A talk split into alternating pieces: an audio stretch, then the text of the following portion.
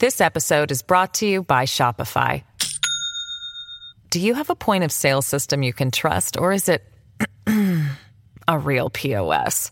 You need Shopify for retail. From accepting payments to managing inventory, Shopify POS has everything you need to sell in person.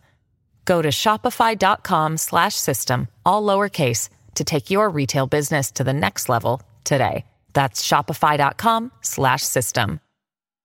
We're going to have an interesting discussion here. Who would win in a fight, Wolverine or a coyote? Wolverine, right? No brainer, I think, if it's a fair fight.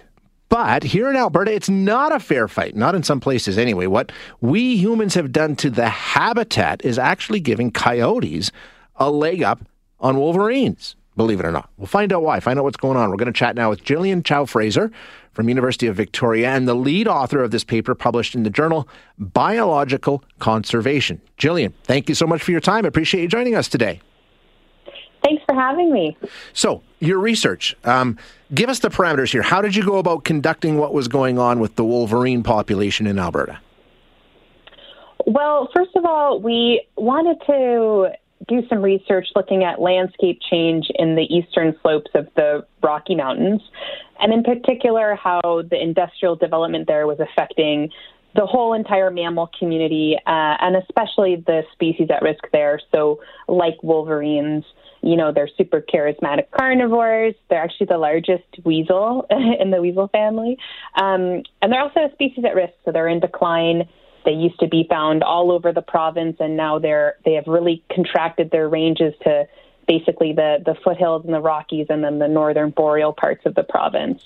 Uh, so we, you know, we had a research team went out and put these motion triggered cameras uh, all throughout the Rockies. So there were hundreds put out in Kananaskis country, so that really highly developed area, lots of industrial disturbance, lots of recreational uses, roads, trails, uh, oil and gas exploration.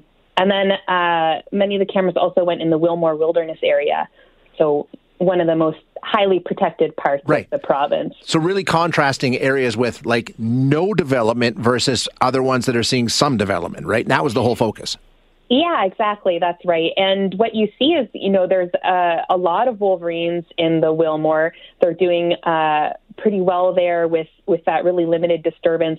And then this kind of other story in in uh, the eastern slopes where that that development is really tipping the the odds out of favor for Wolverine and what we found was it was actually these linear features, so things like roads and seismic lines, uh, that were actually bringing coyotes kind of deeper into this wolverine habitat uh, and increasing that competition there between the two these really numerically abundant coyotes in these places and what you're what you're seeing is wolverines actually not occupying those places anymore so uh, you know contributing to those range contractions so it's not necessarily that there's humans there i mean that's why the, this mm-hmm. infrastructure is put in but it's the infrastructure itself it's the way the habitat has changed hey yeah, that's exactly right. So it, it's it's completely changing um, how that habitat is being used, how it's being accessed. Uh, it's something that we see in canid species a lot, actually. So wolves also really smart. Uh, know how to use seismic lines to uh, get into places that they usually couldn't because it's a really it's an it's a this clearing that they go on for kilometers, straight yeah. lines, really fast to run down and get farther. And we're kind of seeing this interaction with coyotes as well, where they're just exploiting those resources really well and getting in there. And it's just not it's not worth it for the for the Wolverines to be there competing as well. I mean, that's sort of the story of the coyote, right? I mean, they will yeah. exploit any sort of I don't even know how to put it, but that's what they're opportunistic is all get out, right? Oh, exactly. Wily coyotes, right? Yeah. Like they're and even in uh, you know urban areas, rural areas, we're seeing lots of coyotes coming in. They're super adaptable. They're they're totally a species built for these rap the ways humans are rapidly yeah. changing the landscape. This episode is brought to you by Shopify. Do you have a point of sale system you can trust, or is it a real POS? you need Shopify for retail. From accepting payments to managing inventory, Shopify POS has everything you need to sell in person.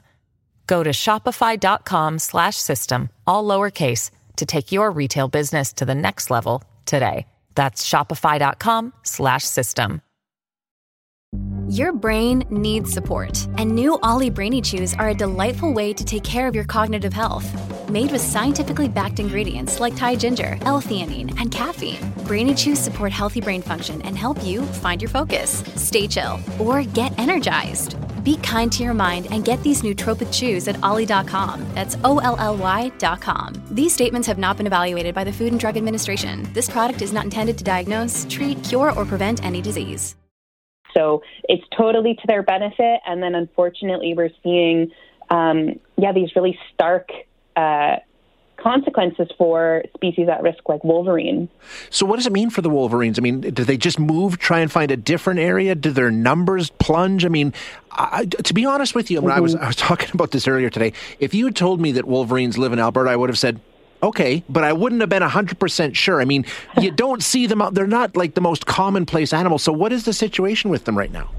Yeah, that's right. And, um, you know, I think most people probably have not seen a wolverine out in the wild. It's a really uh, lucky experience if you get to see them in the backcountry. They're pretty elusive. They're naturally not not in those high densities.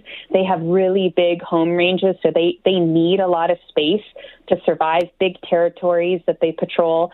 Um, so, but because they need those really big spaces, those range contractions, never a good thing. It means it can't sustain as high as a population. We are seeing those declines in Wolverine in Alberta as well. So, you know, we are having those negative consequences for them.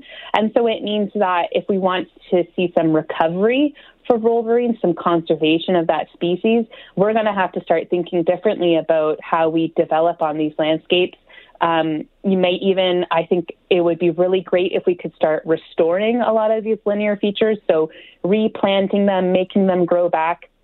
A lot of them aren't growing back on their own. Uh, and then also thinking to the future, trying to reduce that footprint so we can really have these wolverine uh, persist in this area. What about other, you know, large carnivores or predators? You know, aside from wolverines, what about like bears and wolves? Do, do you know if it has a similar impact on them? Or do they adapt a little more a little more easily? Yeah, we also looked in this analysis. We included other animals as well, so we didn't go in thinking uh, that coyotes would come out as this as this really big driver. Actually, I kind of the you know was sitting in my chair running these models, and my jaw kind of dropped when I was like, "Coyotes, what?" uh, because we included for sure wolves, uh, lynx, cougars, foxes uh, kind of other different kinds of interactions that we thought might be something that's important to a Wolverine.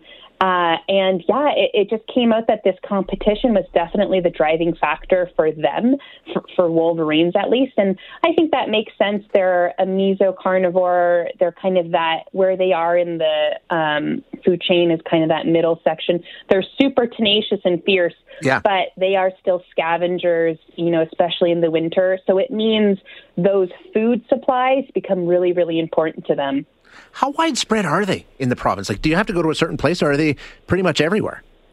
They used to be everywhere. Um, they now are kind of in the, the eastern slopes, those foothills, yeah. for sure, Willmore, and then pretty much far north Boreal as well. Okay. Yeah. Interesting stuff, Gillian. Thank you so much for your time this morning. I appreciate you joining us. Oh, thanks for having me. Thank you. That's Gillian Chow Fraser, the researcher who took a look at um, what's going on. Kind of interesting and not surprising. You know, when she describes it to you, and like Fred sent a text saying, coyotes fill every habitat type, from wilderness to city. Wolverines instead are a habitat specific species with certain requirements. Wolverines don't hang with people. You're absolutely right. You take a look at what's going on, um, and uh, it's interesting to see because coyotes will, where don't they manage to adapt and, you know, flourish? City, fine, no problem. And the number of coyotes in the city now compared to even just, you know, 15, 20 years ago, it's night and day. They're, you see them all the time now, and they've completely adapted to the urban environment, no problem at all. Has slowed them down a bit. So, yeah, they're far more adaptable. Interesting studies.